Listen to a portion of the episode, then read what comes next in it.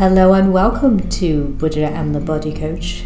I'm Alexandra Stone and here with T. Proctor.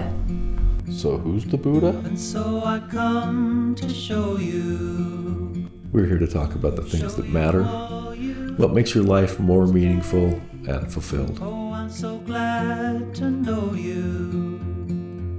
So glad to help you throw those fears away. I'll let the sunbeam shine from me. I will light up the hills and then I'll be a part of all you see. Welcome, friends, to this episode of Buddha and the Body Coach. Glad to have you here. Today, we're going to be opening with the worst conversation starter ever, aren't we, T? What is it? Let's talk about shame. That's like literally the uh, the party clears. okay, so for those of you that are left, I do want to say that when I say the word shame, essentially everybody will immediately know what I'm talking about.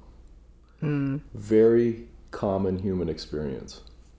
Yeah, it's. I mean, it's it's common to all of us, but you know, the reason why shame is so powerful is because we don't talk about it. Absolutely. It's the underground coercive element in our lives. It's the thing that keeps us held back. It, it keeps us held back as individuals, keeps us held back as a species. Yeah. Have you got a good definition of shame?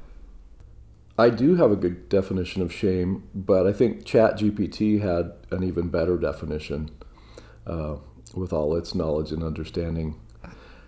Shame is a deep seated emotion that arises from a belief that we are fundamentally flawed, unworthy, or inadequate. And I'll add, unworthy of love. Yeah, all the all the good stuff right there. Yeah, so you can just feel as I as we start talking about it, you might feel the energy starting to kind of go downward. And that's actually part of the physicality of shame.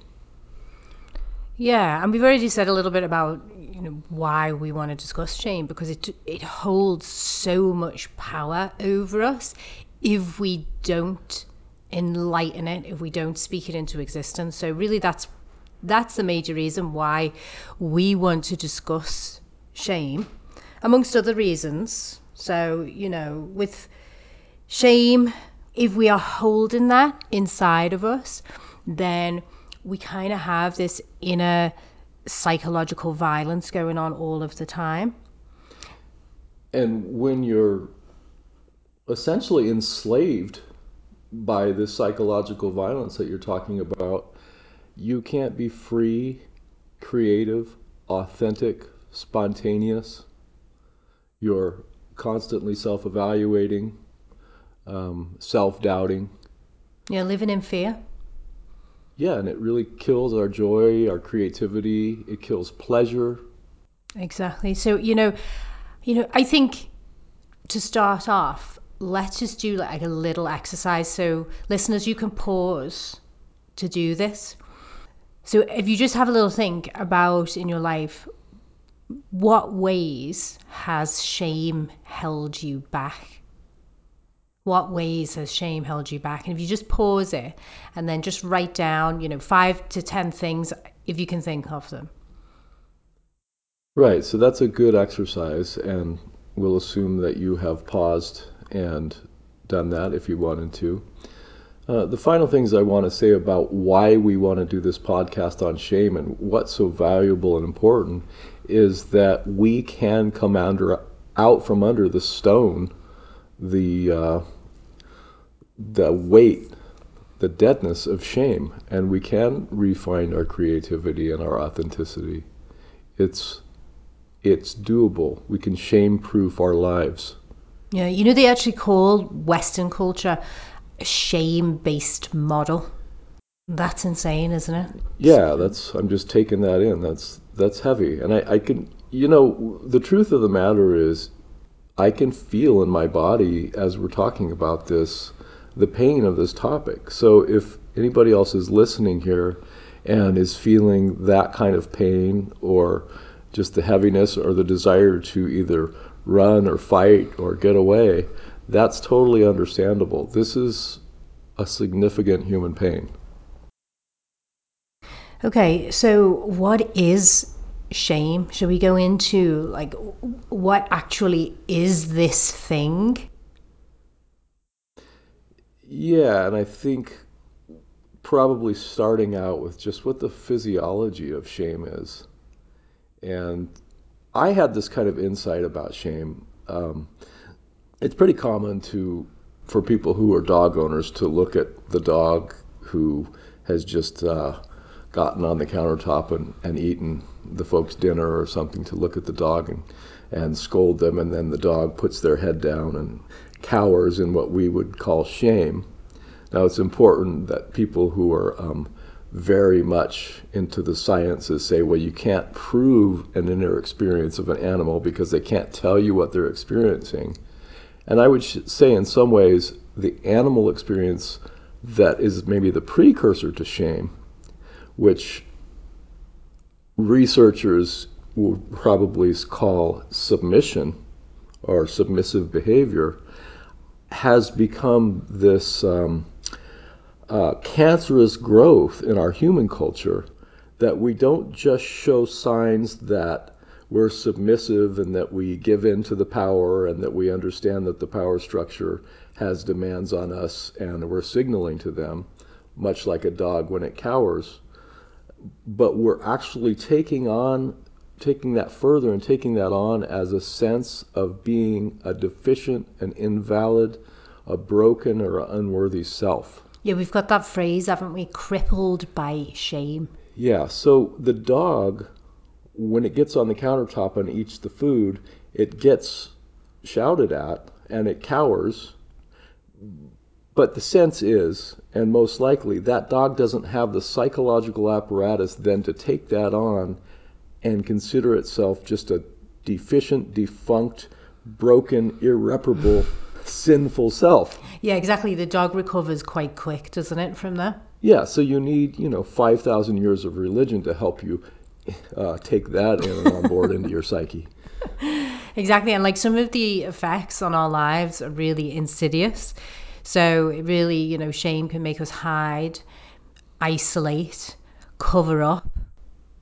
Exactly. You know, it can also make us um, belligerent. It can make us want to be rebellious and strike out and lashing out all the time to kind of, it's kind of like a counter shame where, where uh, mm. uh, the rebel doth protest to paraphrase it's it's actually that one is harder to spot because you know it's such a it is such a powerful defense and you kind of you look at that person and you, you might think that they're overconfident well exactly and you might even feel like wow i'd like to be like that they have no shame mm-hmm. and there may be people this is kind of another story there may be people that actually don't experience shame but a lot of people that are um, even to the point of being grandiose or combative have deep senses of shame in their subconscious, deep inner images of shame. Um, saying that, I want to go back a little bit still and, and uh, invoke some of this history so that we kind of open up this idea of how shame came to be in human beings from a from a chimpanzee or a dog that kind of showed submission or rolled over on on their back or put their ears back to this sense inside of being just wrong or as it's embedded in culture sinful mm, oh yeah original sin you're born with that if you're christian yeah so but you know when you look at the the anthropology of it, it goes back much further than Christianity. And th- these are all hypotheses, by the way. So people are theorizing about, you know, wh- why shame first appeared. So if we, we look at maybe like tribal cultures, and the hypothesis is that, say, you step outside the tribal value, the tribe want to know that you know that you've done wrong. And so you might have an actual physical show of symptoms, you know, like blushing, like that kind of thing. So they know that you can stay in line or they can keep you in line So it has a, a positive end to it, but it But cuts it has, both it has ways. an evolutionary property, I would say. I don't. I, it's, I have a hard time calling shame I know. but I would say it's an evolutionary yeah. function. Okay. Yeah, I'll go with you on that. it has an evolutionary function for the tribe, but then equally it cuts the other way, where you know the tribe recognize that if you're more shame prone, you're easily manipulated. Right, and this is where humans start maybe getting a little power hungry. Yeah. I can fuck with you. I can manipulate you. I can shame you. I can humiliate you. Yeah, and so pe- people who are more prone to Machiavellian traits, they would notice that about a person and use that as a way to coerce. And a way to gain power. Exactly. Yeah. Yeah. Yeah. What's the Oscar Wilde thing? Is is uh, everything's about everything's about sex except sex. Sex is about. I don't know why I thought of that. I love Oscar Wilde just because I was quoting him. yeah, you were just talking about Oscar Wilde. Like, Look, it's never a bad idea to bring Oscar Wilde in the conversation. He he is literally fabulous. That's true. it was. okay. So just going back to that idea, you know, that you can be coerced. Right, and so this this word coercion, coercion is a very powerful word for me. You know, I've talked about it. Um, we also talked about uh, this, and this is similar to our podcast that we did about the inner critic and the judge. Um, Kicking the inner critic is the name of that podcast. We talked about coercion. We talked about blackmail, which blackmail essentially is con- coercion. And in the case of shame, the coercion that's happening is your sense of goodness as a person, your sense of basic underlying goodness and okayness is being held hostage by a shaming culture, a shaming tribe, a shaming partner or family, and ultimately a part of yourself that shames you to keep you in line. Mm, exactly.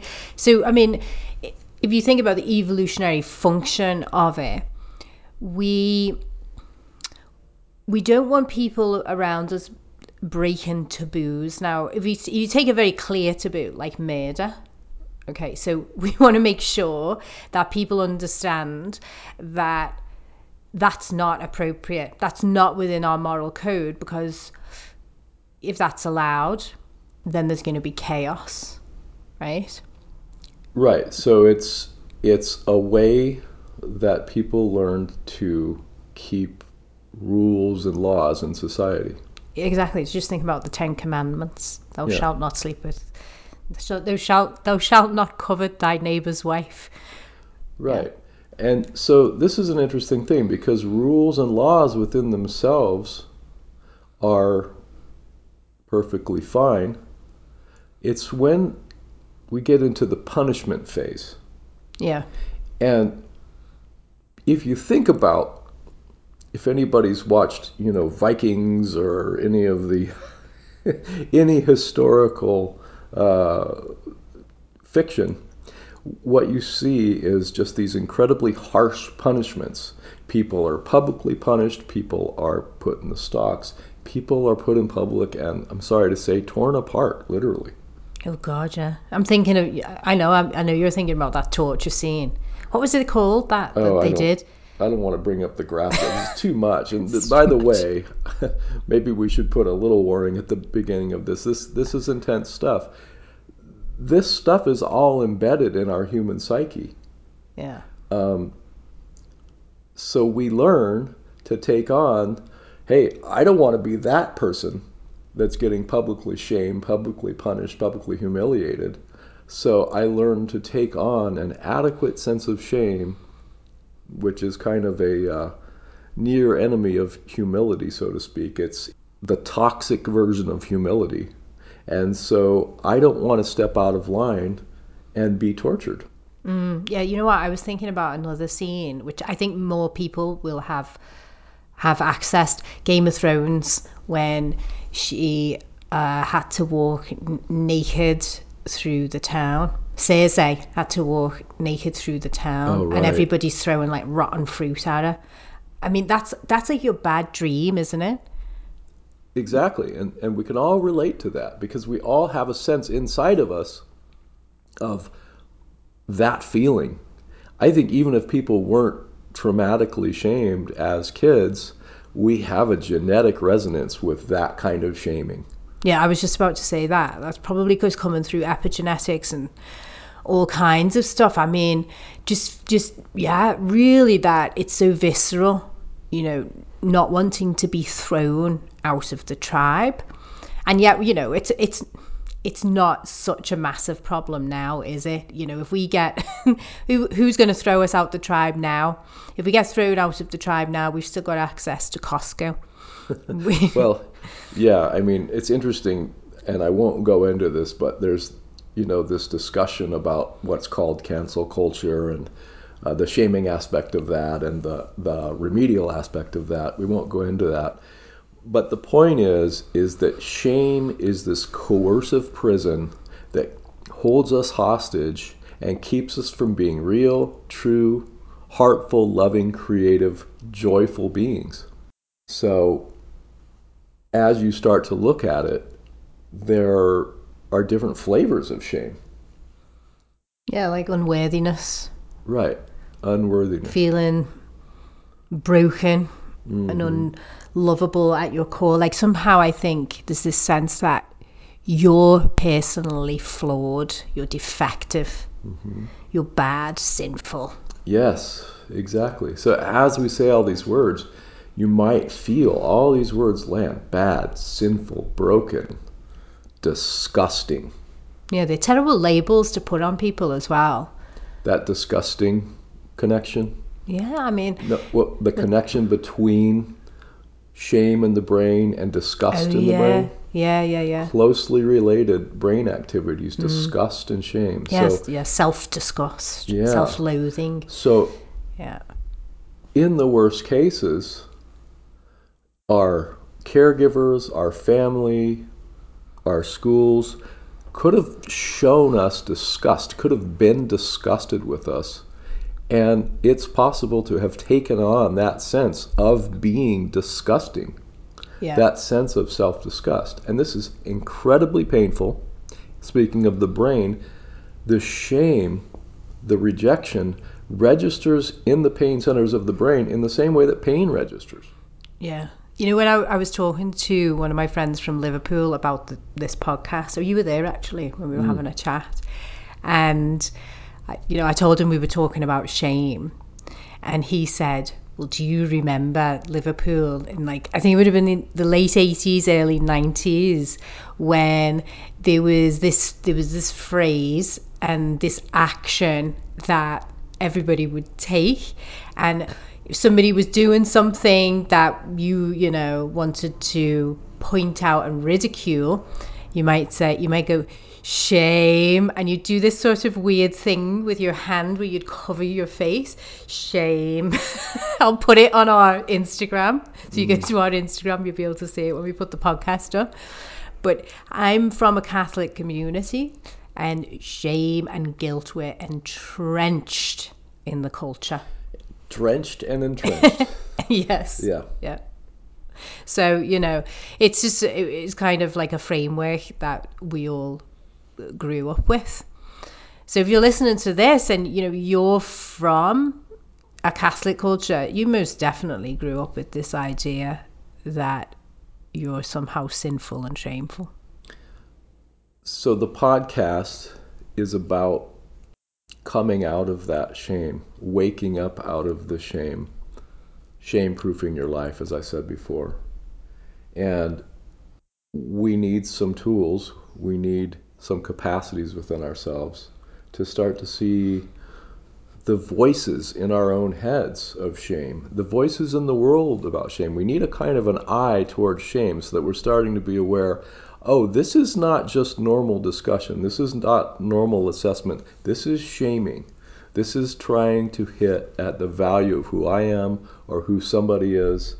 And ultimately, to shift this, we're not just shifting our relationship with ourselves, it's a commitment to come into the world and not want to live in a world that's based in shame and coercion. So, not shaming others, not devaluing who other people are for even what they do Yeah. or how they look, especially, or their mm. identity. Mm. So I'm just going to play devil's advocate here a second because I know that there may be some people listening, or to our listeners, you probably know somebody who really believes that shame has a function.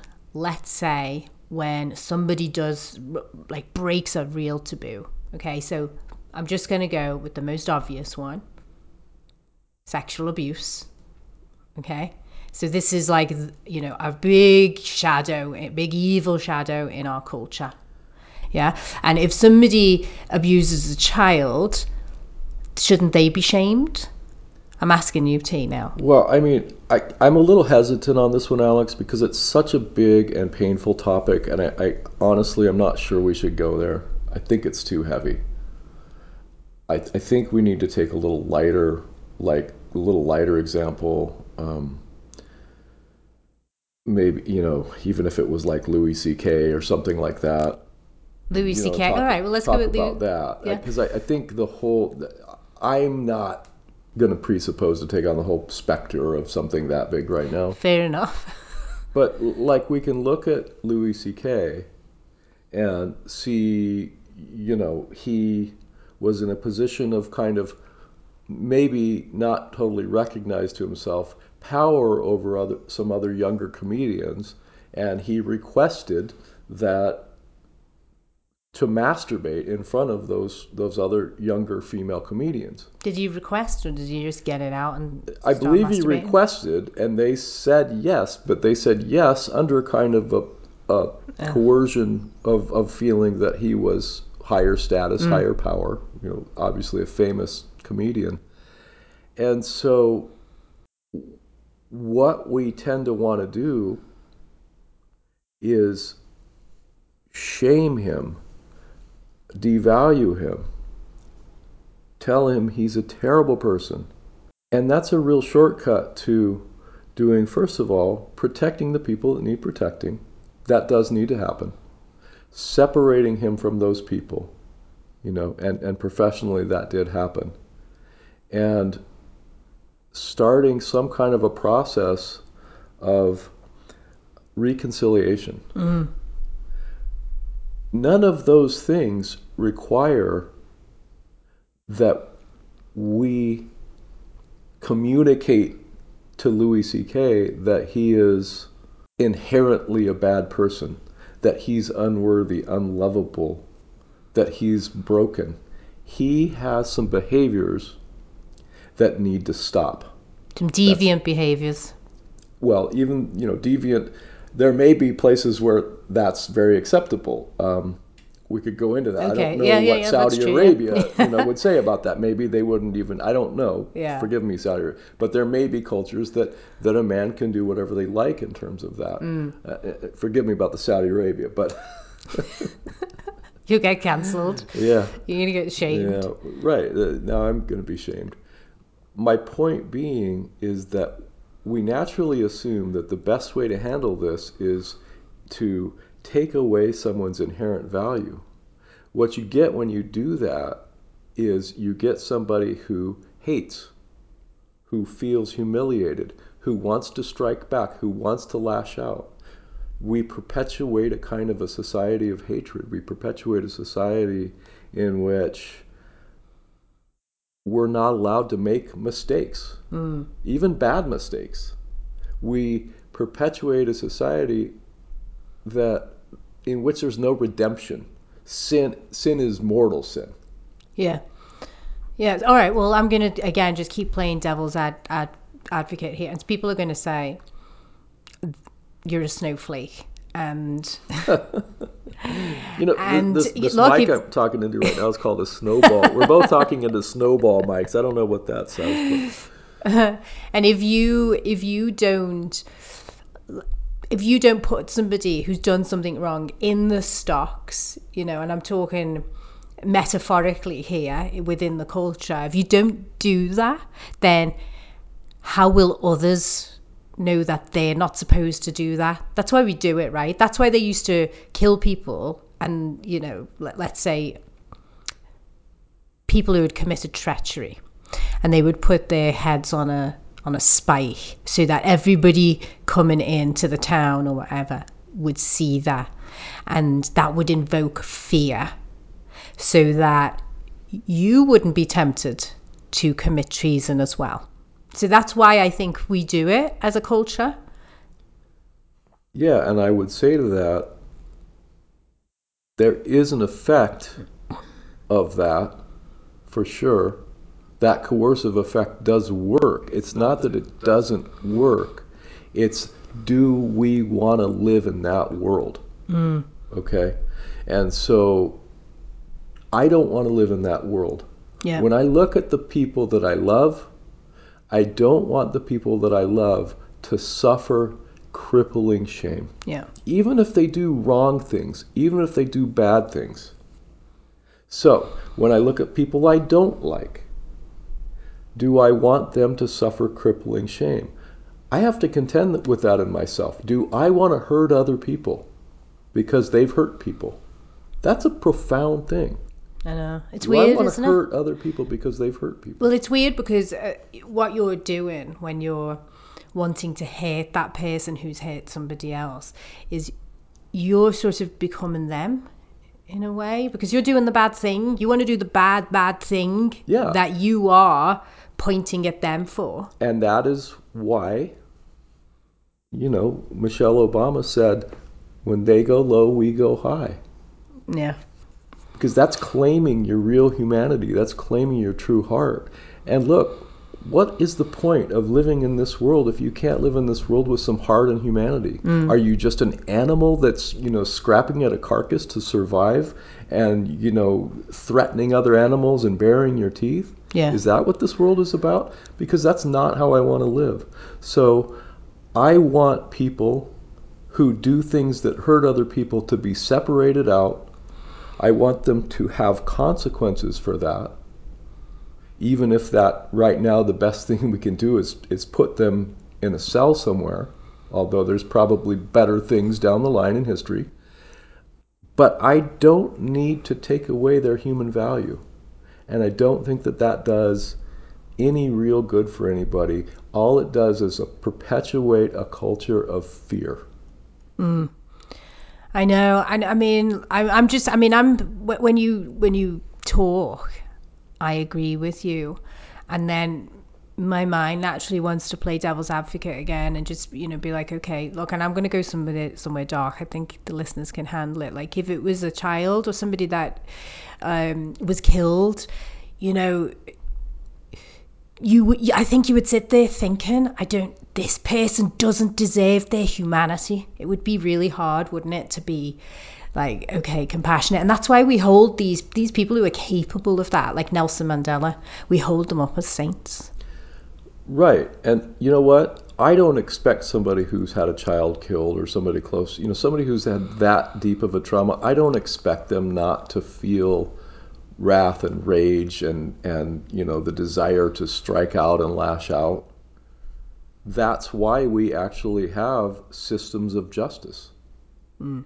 That's why you're not allowed to go kill somebody that did you wrong. That's why we have justice because justice is supposed to be impartial and right fair yeah. and unemotional and unemotional. Yeah. It's supposed to help us from having to go down the road of becoming the killer of the killers, the vigilante the vigilante, right? yeah Yeah, so look, I, this is not some idealized version of, oh, all of a sudden you have to become Jesus Christ on the cross. oh, yes, put Turn some the more other nails cheek. in, please. right? yeah That's not what this is about. This is about starting to liberate ourselves from these centuries of human coercion, of human shame, and starting to see that there is another way. Yeah. And, uh, you know, we're talking about the extremes here, right? But Right. if we just take it back to ordinary life within an ordinary family where human beings are, you know, they're not committing the worst crimes that you can think of. Like, is that shame based model really appropriate when dealing with human beings on a level like that? I, I don't think that it is. Well, and if if you ask yourself again, do I want to see? Just start. Don't worry about the whole world of killers and rapists, and you know that's too much to take on. But if you ask yourself, you know, the, the, the children in your life, the people that you care about, the sweet, the innocent people, do I want them to feel crippling shame? Yeah. If your answer is no, then this is a podcast for you. If your answer is yes, maybe this isn't this isn't the right information for you, and that's fine. Yeah. So I want to go move on because I want to talk about um, shame as an experience a little more. I want to talk about the seesaw of shame, how how when we're living under the influence of shame, our our self-image is I'm a good person. I did all right. I'm I'm in fact pretty great. I'm I'm I'm loving and I'm available and I'm open. And then how that in an instant can collapse down into oh I'm a piece of shit mm. you know so the seesaw back and forth and in normal life we tend to seesaw a little less hopefully not from all the way down to the pits to all the way down to the heights that's a bit of a uh, might be a, a bit of a brain thing even to be dealt with by psychiatrists but we want to talk about the different types of shame Yeah, I was just about to say that. So, do you want to expand on that, or should we just go into what these types are? yeah let's just start talking about body shame Okay. Yeah, body shame. But that's a big one. You know, it's interesting because there is a pushback against body shame. I mean, when I grew up, I didn't even hear the phrase body shame, but now it's like, are you shaming me? Are you body shaming me? And it's, you know, there's a hashtag to go with it.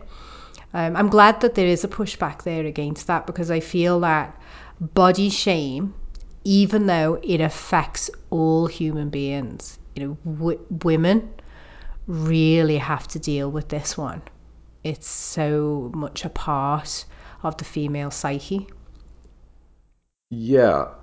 So that's a, and it's a very fundamental form of shame. It's looking at someone based on the form of who they are and saying your form is not right. Mm. You don't get to be good, loved, accepted Yeah. because your form is not right. Yeah, and if you think about like the earliest type of body shame, it's it's going to be around bodily excretions, isn't it? You know, yeah, it's it's interesting that you brought that up, and and that's a whole um, decade of psychological study, and you could dive into the the psychoanalytic literature around potty training. but it's absolutely true. What I would say about that is that that brings us back to that sense of disgust. Yeah. There is something, and you know, look, this is a little intense, but when you're born out of your mother, there's a lot of blood and a lot of a lot of um, afterbirth and things like that. If your mother were to look down and be disgusted by that, that could really imprint you. Yeah, that's weird, isn't it? Yeah, that's weird. But we're getting kind of deep with this podcast. But shame goes deep, and body shame goes deep. So the things that we were accepted for or rejected for on the level of our body, like I was telling you, when I was a kid, I had platinum white hair until I was like 10 years old. And there just weren't very many kids for some reason. Now they're all over the place. Uh, it didn't seem like when I was a kid there were hardly any. And I thought there was something wrong with me for just having that shock of white hair. Course, my hair darkened as I got older. It's crazy, isn't and, it? Mm. And you forget about those things. But that sense, you know, I never talked to anybody about it either. I never asked anybody. I just carried that sense of like somehow being like not as good as. Mm. Right? And Yeah. I didn't even ever know blondes had more fun. I know, and I think that you know, for females, your highest value is in the way that you look. So, you, when I was younger, we were just presented with these images of how a woman was supposed to look, and we didn't have the internet. God, I'm showing my age. So, you know, it was just the images that Hollywood wanted to generate, or Disney, or whoever, you know. And so you're always just comparing yourself to that scale. And of course, like, you can't possibly, you can't possibly measure up. So you start to feel a sense of shame around your body, especially as you go through puberty, my goodness. Yeah, and I, I think this is actually as we wrap this part up is that someone who's born with a different color skin, which is not the societal, uh, societally accepted color of skin, or whatever particular, um, you know, I guess called minority population, what an absolutely heartbreaking thing to have to deal with.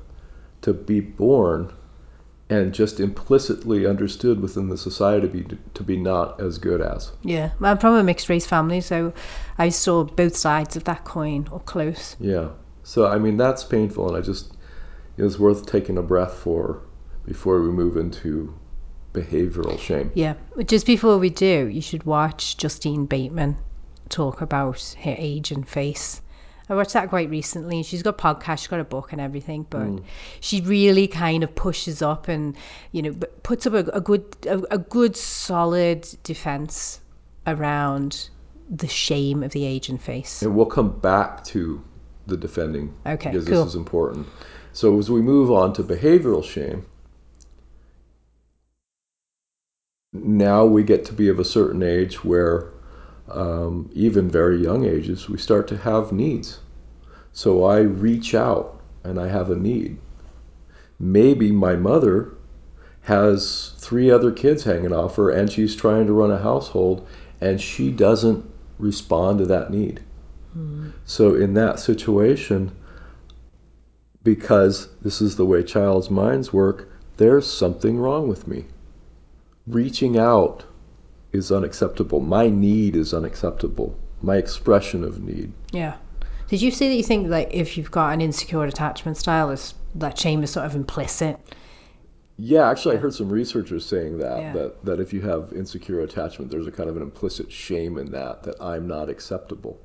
So now, whatever you're trying to do within the attachment relationship, especially in an insecure attachment, can be read back by yourself as there's something wrong with the way I'm behaving or being, A- and also, you know, with how I look or or who I Yeah, inherently am as a body. So as we move along, all these things get so much more complicated. We go to school, and you know, we we do know how to fit in, or we don't know how to fit in, or we're accepted or not accepted. Uh, I th- try to think of some things in, in school, you know, where you did the wrong thing, and suddenly, like, you're on the outs. You're Oh, yeah. shamed. I wore a pair of orange. What were they? They were like I think they were Fila or something like that. Not like a, a really good brand at the time. Uh, orange boots with blue soles. My auntie Shirley sent me them from Canada. I thought they were fantastic. My school friends did not. Yeah, exactly. And so, like, suddenly, you know, there's that seesaw of shame. You feel great. You're walking out of the house, you feel sporty, and then somebody is like, What are you wearing? yeah. And in worse situations, like, sometimes we actually fuck up. And so then it's like, What are you doing? What Mm. is wrong with you? Yeah, what is wrong with you? So that's What the thing about wrong with you? shame. It's just like it's it's y- you that's wrong. It's not the bad choice. It's not the thing that you did. It's you. Something wrong with you. Right. And so that behavioral shame is very much blended in with the social shame. You're not meeting your groups. You know, one thing that's interesting, you talk about clothes. I, at one point, I think I went to like five or seven different schools in, in a course of maybe five years or four years. And going back and forth from California, in California, everybody was wearing like Vans and, and Ocean Pacific T-shirts, and I'd go back to Arizona, and people were, were wearing cowboy hats or some other thing. And it, it, whatever, whenever I got up on what I was supposed to be doing, I'd go to the next place, and that's not the thing you were supposed to be doing. And so I always felt during that phase like I was out of phase, and um, you know, that's that cultural shame. There's a Or lot of so- currency The, the in- social shame. A lot of currency in clothes, isn't there? When you when you're young. Yeah, it really there really is, and there's a lot more to it, but it, that's keeping it a little lighter, so we don't have to Yeah. go to the worst everything. um, so there's cultural shame, and you know it's interesting because uh, some of the things we were listening to referenced Japan and the sense of shame that people in the culture of Japan live with, and the the suicide rates and even the acceptability of suicide, because at some point in that culture, it's been deemed that you are just absolutely unacceptable as a human being. Uh, you know, other enlightened cultures, probably Marin County, uh, maybe maybe not so much on the shame. We're a little bit more inclusive, and and you can be who you are and look the way you want, and Yeah. and even fail. Yeah, well, in a lot of cultures, there is this idea that you've shamed your family. Yeah, so that is there's a cultural shame, and then the culture can hold the family very high because there's a family shame, and the, the family shame can go both ways. You can be ashamed of the family that you come from, hmm. or you can be shamed by your family for wanting to be different from your family. Hmm. Yeah, that's a big one. Right. this is all, we don't need to go into detail with each one of these, but I think for some people this will ring a bell. There's also spiritual shame, and you, you said something about spiritual shame before. Oh yeah, like you know, if well, you know, personally, I was probably the first to go off. I know I definitely was the first to go off and start to explore Eastern philosophy in my family. Well, actually, my granddad did, but um, it just it, my my immediate family was really atheist. So when I started to really get into that and explore that, there was there was some shame in there without doubt, especially as I got into non duality. And I was probably a bit of a prig about it as well, don't get me wrong, but there's no support there. And, like, you know, I was really getting into just exploring these different types of spiritualities and my inner world in a different way. And yeah, it was, it was tough. So that's beyond that, we have like professional shame and, and the shame that comes from either not being successful enough or comparative success and all the different things you can get into around shame around work and the way that you succeed or fail in that arena. But as we're moving on, it's time to start to talk about how you know you're feeling shame. Yeah, and it seems like a funny question, right? But I think because shame is such an implicit part of our cultural psyche, people just think that's who they are, that's who they have to be. They have to have this shame based psychology and this mean inner voice, and they don't question it. So right now, if you just check your gut, from zero being no shame at all to 10 being crippled by shame, as a listener, what do you feel like your level of shame is right now, or your level of shame is in general? Is it a four? Is it an eight? Is it a two? Where are you with shame? Just check your gut, your first answer, mm. right? Because some people are more susceptible to shame than others, which is probably genetic as well as your upbringing. Yeah, so let's go into it then. Like, how do you know when you're feeling shame? So, we've got a little list here. Everybody loves a list, don't they? Yes, let's list that. So, number one, you beat yourself up. You've got a strong inner critic. right. So if you have some awareness, do you beat yourself up or have a strong inner critic? Yeah, and you can listen to our inner critic podcast, by the way. Go back and listen to that because like we really go into the inner critic and how to deal with it. Kicking the inner critic, it's called. Yeah, kicking the inner critic. So number two, you worry about what others think a lot. you might have rejection sensitivity, otherwise known as RSD. Hmm. So let's just say, like, you know, you worry about what others think. When we say a lot, there is a scale here as well. Okay, it's normal to worry a little bit about what your peers might be thinking about you. It is not Yeah, normal. nobody wants to vomit on the plane. right. yeah, okay, exactly. It's not normal to have an interaction with somebody and then to be going over that interaction in minute detail for hours after it happened and for that to be consuming your whole day, your whole head, right? Different levels. Different levels, absolutely. So rejection sensitivity. Also, people that have a high rejection sensitivity or a lot of shame will tend to hide. They'll tend to stay out of situations. They'll tend to hide who they are as people. They tend to hide their opinions. Don't They take risks. They won't take risks. They, they may even dress in a hiding way. So they would have them that submissive body posture. Um, and they're also probably more fro- prone to anxiety. Yeah, so when you know they say one of the greatest fears is the fear of public speaking, so that just remember that everyone has this shame that it's a very common thing to feel hyper aware and not want to step outside and be ridiculed or humiliated. But for some people it can really get amped up that sense of anxiety or getting flushed when you have to go in front of other people or just be in a group or maybe going foggy when it's your turn to share or talk or even terror or actually dissociating feeling like you're outside of your body Yeah, we had a good example about this. So, you know, if you, you're not sure whether you're carrying a lot of shame, I want you to just think back to the last time you were in a group and the group leader went around and said, Can you tell us your name and a little bit about yourself? Maybe something interesting.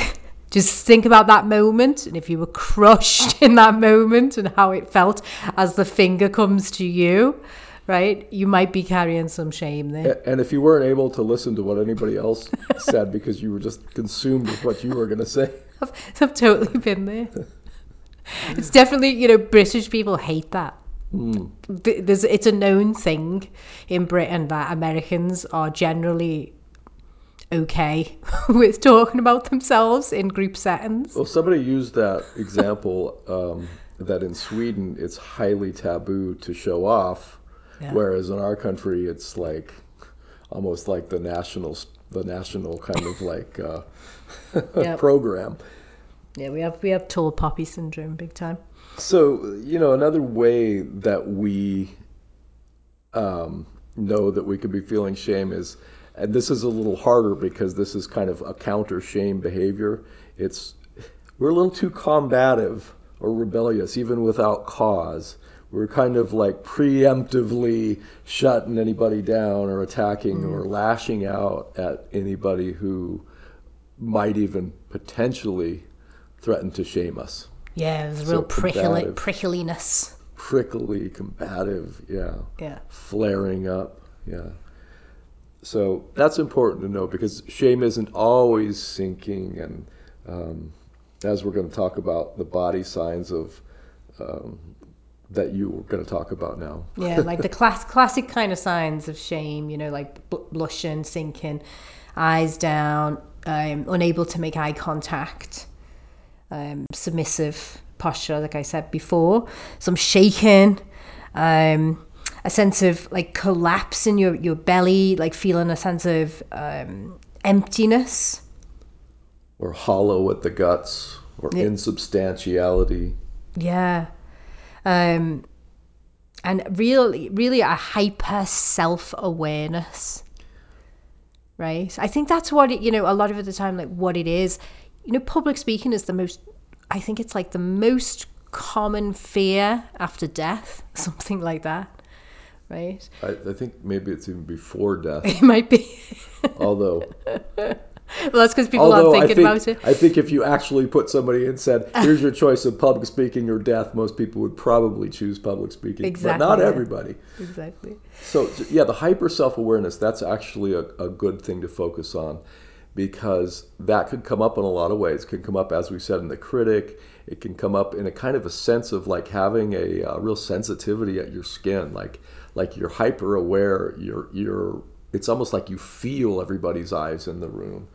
Um, you might think you know what their thoughts are about you or st- start putting thoughts in your head or telling a narrative about what other people think about you but it's again like you said before you might go home and go over and over and over what happened in a, a situation uh, where you didn't feel accepted or you felt rejected or shamed Yeah, often the things that are coming up in your head are things that have been said to you in the past. You know, like it might be shaming you around, you know, how you look or how you speak or how you act. And that might be what comes into your head in that moment. yeah those we often call those scripts or schemas Ah, okay, yeah. yeah Yeah. those scripts run in your head. Oh, I knew, you know, I'm too fat.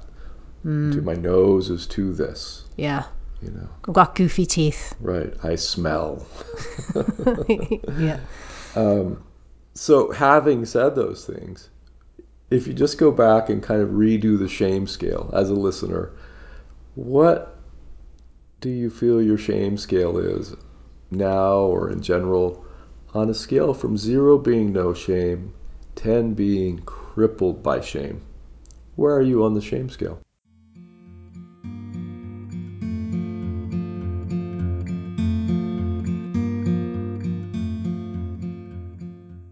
So, another aspect of shame that I want to bring in is shame around gender. And obviously, at this time in our culture, gender shame is really at the forefront. And there's a lot of repression, there's a lot of desire to control, to limit other people's expression of gender. And there's a lot of people that are wanting to come out and reclaim or claim gender or not be shamed for their gender in our culture. Now, what we know, being, I guess we're cisgender people, is that right? Yeah. What we know as cisgender people is, is being male and female. So I'm not going to speak for the people that are identifying differently, but I want to recognize the pain of that struggle of feeling judged, ridiculed, humiliated, and historically acted upon violently, historically as well as now, for who you feel you are. That's incredibly painful, and my heart goes out to the people who are in that struggle. Yeah, exactly. And I just want to say, look, repression or oppression, it doesn't work. You know, like you need to discuss it. We need to be able to talk about it. And also, you know, if people do, people are afraid of it, if they don't understand it, if they don't think it's right, those voices should be allowed to talk too. Because if we try and oppress that side of things, we can never really meet each other. We can never get to a full understanding of it. So it's, you know, both sides of the coin need to really meet there and let go of the shame. Yeah, and the best way to normalize something is to make friends with it. So it's hard right now to make those friends, but I'm hoping that some friendship can be extended. But again, for us, just for instance, the experience of being a man uh, growing up at the time I did, which is a little different, there was a different time when being a man or being a boy meant boys don't cry, boys are tough, boys are stoic, boys compete, boys win, boys have power. Um, boys don't show femininity because then you would be a queer, right? There was a lot of those messages that came up with, you know, and there's a lot of like phallic messages. Boys have these big, hard, thick, driving personalities, right? And we achieve and we accomplish and we are men and we're hard. Okay, there's a lot of that phallic um, stuff that that I had to come up and graduate from that was in this culture. Yeah. And then the other side of that for women, you are supposed to be pretty, quiet, pleasing. So, Ah. yeah, kind, gentle, soft, nurturing, all of these things, you know. And you're not supposed to be tough, really, as a woman. Supposed to let the man be tough for you. And a lot of the shame, like I said before, for women comes around how they look. Because look, it wasn't that long ago that we were sold like cattle. And that was all based upon how you looked and how much money your family had. That's it. That was your worth. Wow. So, yeah, lest we forget, we came from a long period of hardship, and women faced that hardship uh, as kind of semi slaves in the culture for a long Yeah. time. Men, by virtue of being perhaps more oppressive, faced the shame of being out of touch with their sensitivity and their realness Yeah. and their humanity. Yeah, and they were sent off to war and they had to be brutish in order to survive. So I think that's enough about that for now because we want to go on and we talk want to talk about the um, evolution or the potential evolution of shame consciousness.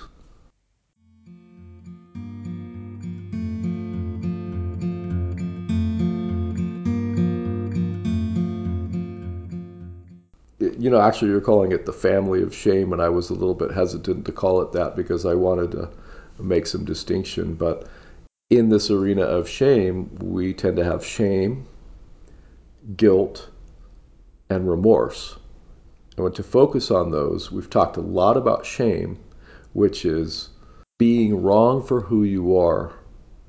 Guilt is being wrong for something that you did it doesn't necessarily mean that you're a bad or wrong or indecent human being, but you did something wrong.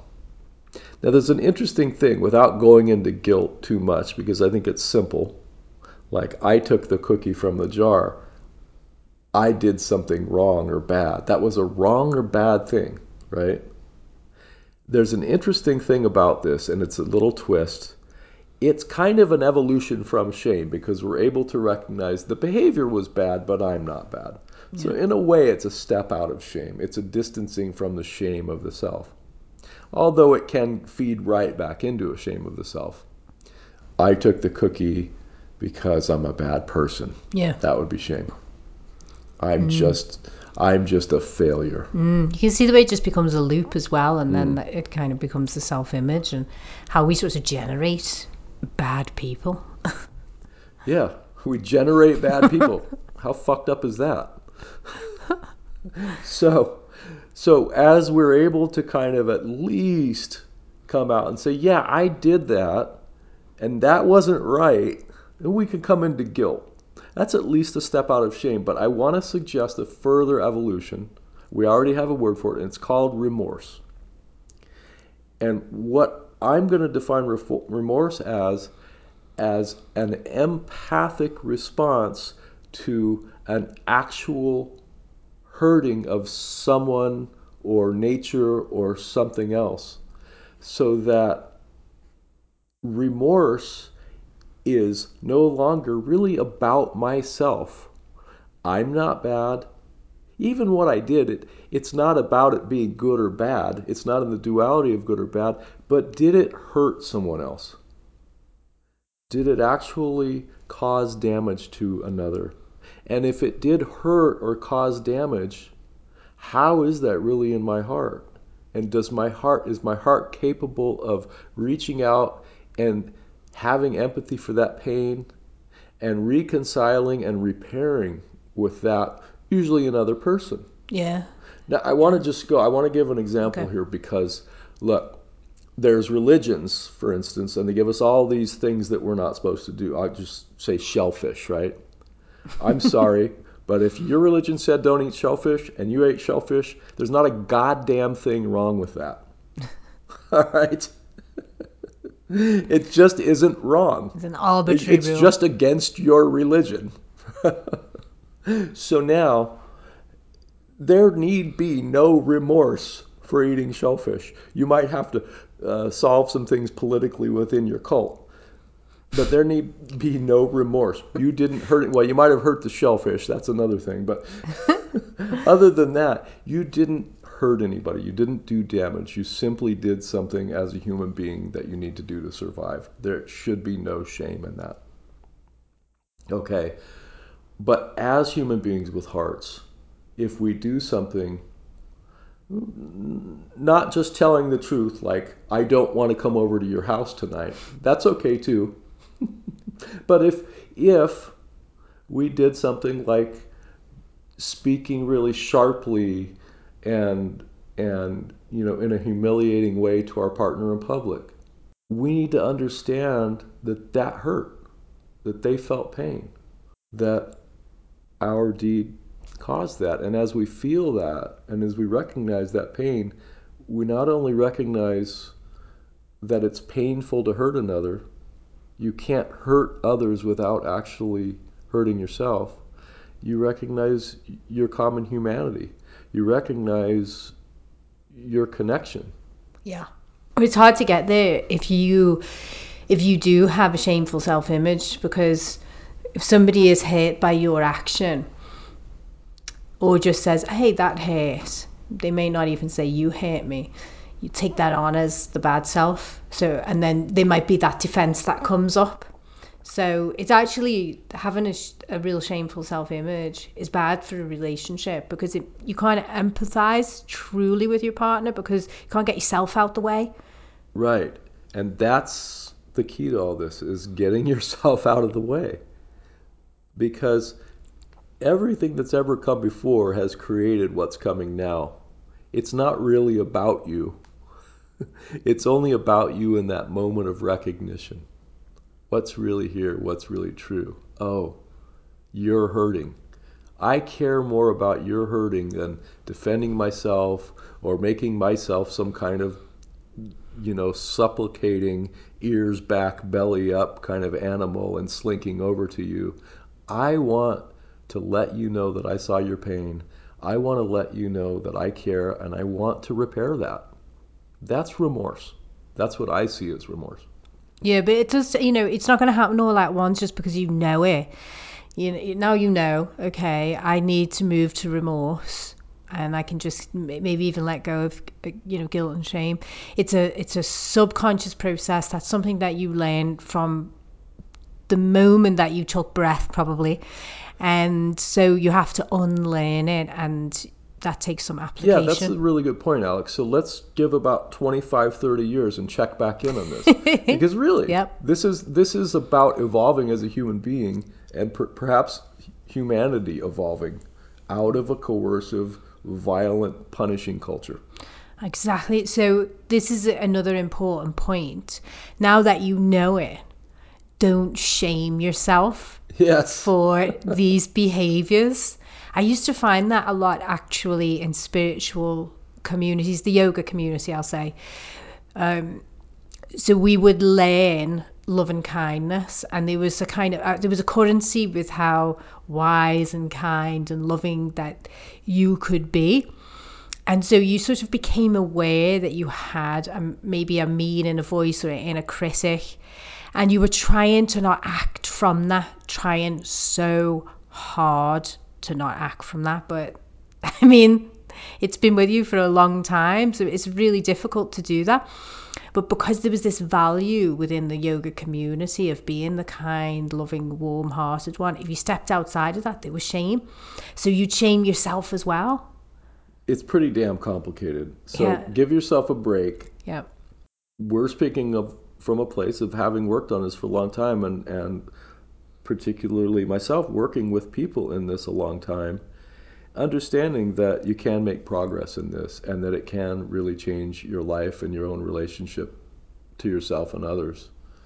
Yeah. So I want to go ahead and um, move into shame proofing your life. Nice. So, one of the things that we start to need is a good shame defense system, which starts with just awareness and just listening. If you've gotten this far on the podcast, you've got an increased awareness of shame and how shame works and where shame comes from.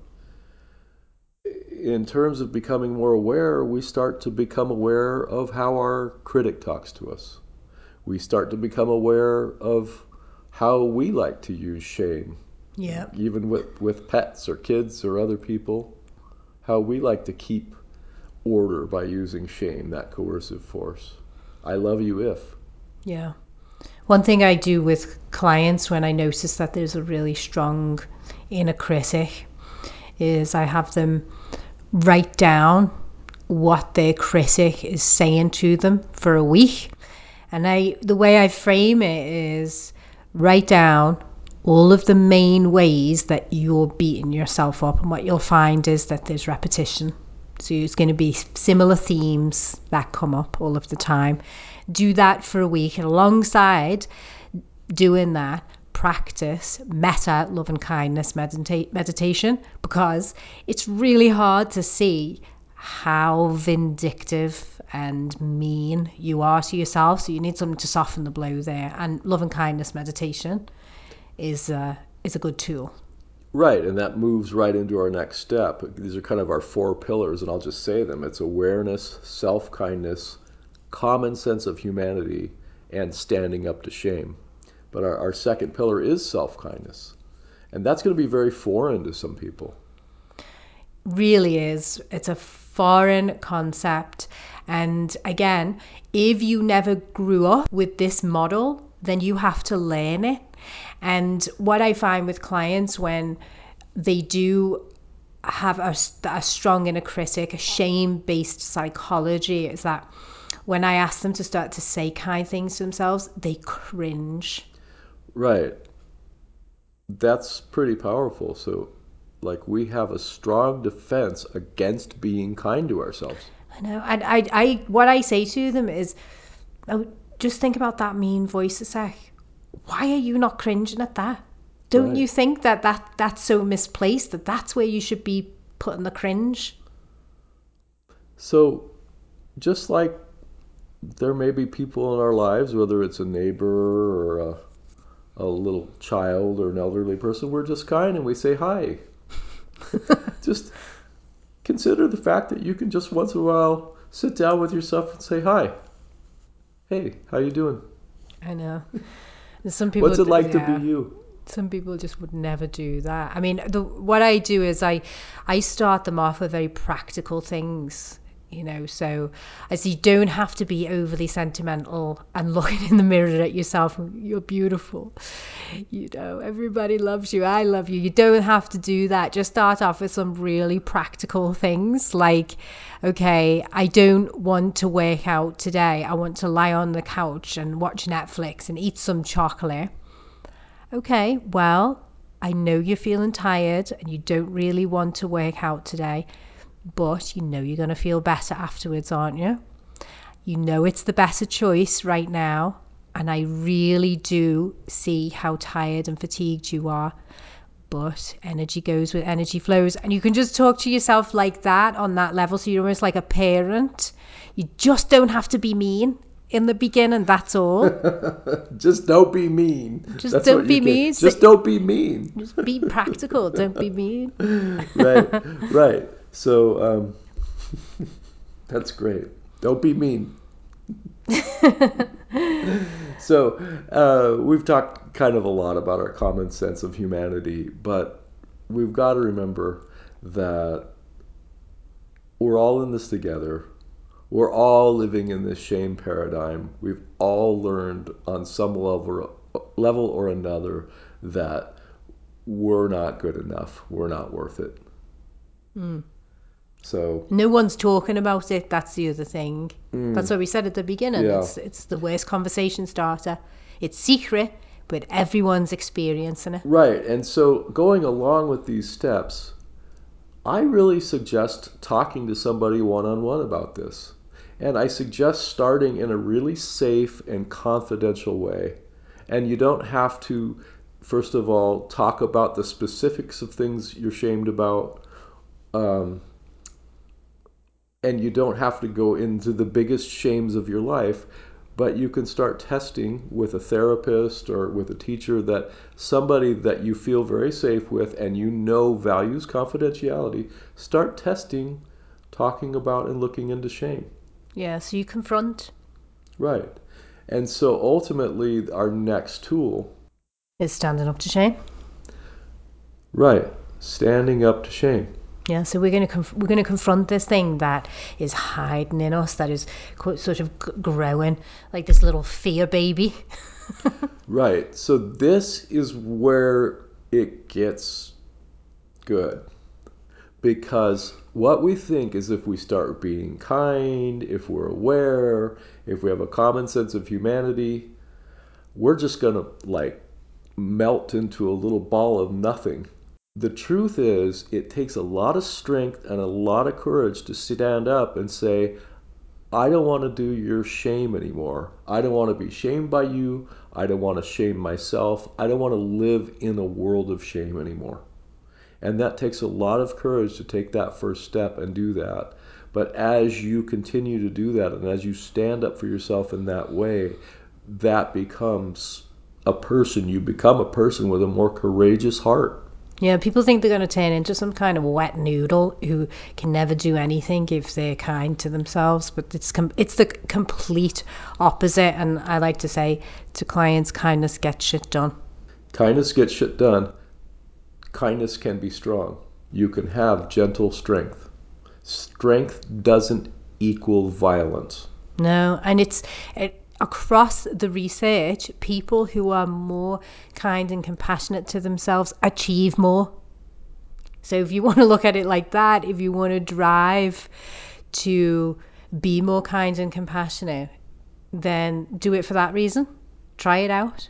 And what you can hope to come to when you work with some of this is a sense of your own true conscience. We talked about this again in the Kicking the Inner Critic, but a sense of a true feeling of what you stand for, what you value, and who you are as a valuable human being, as a valuable being.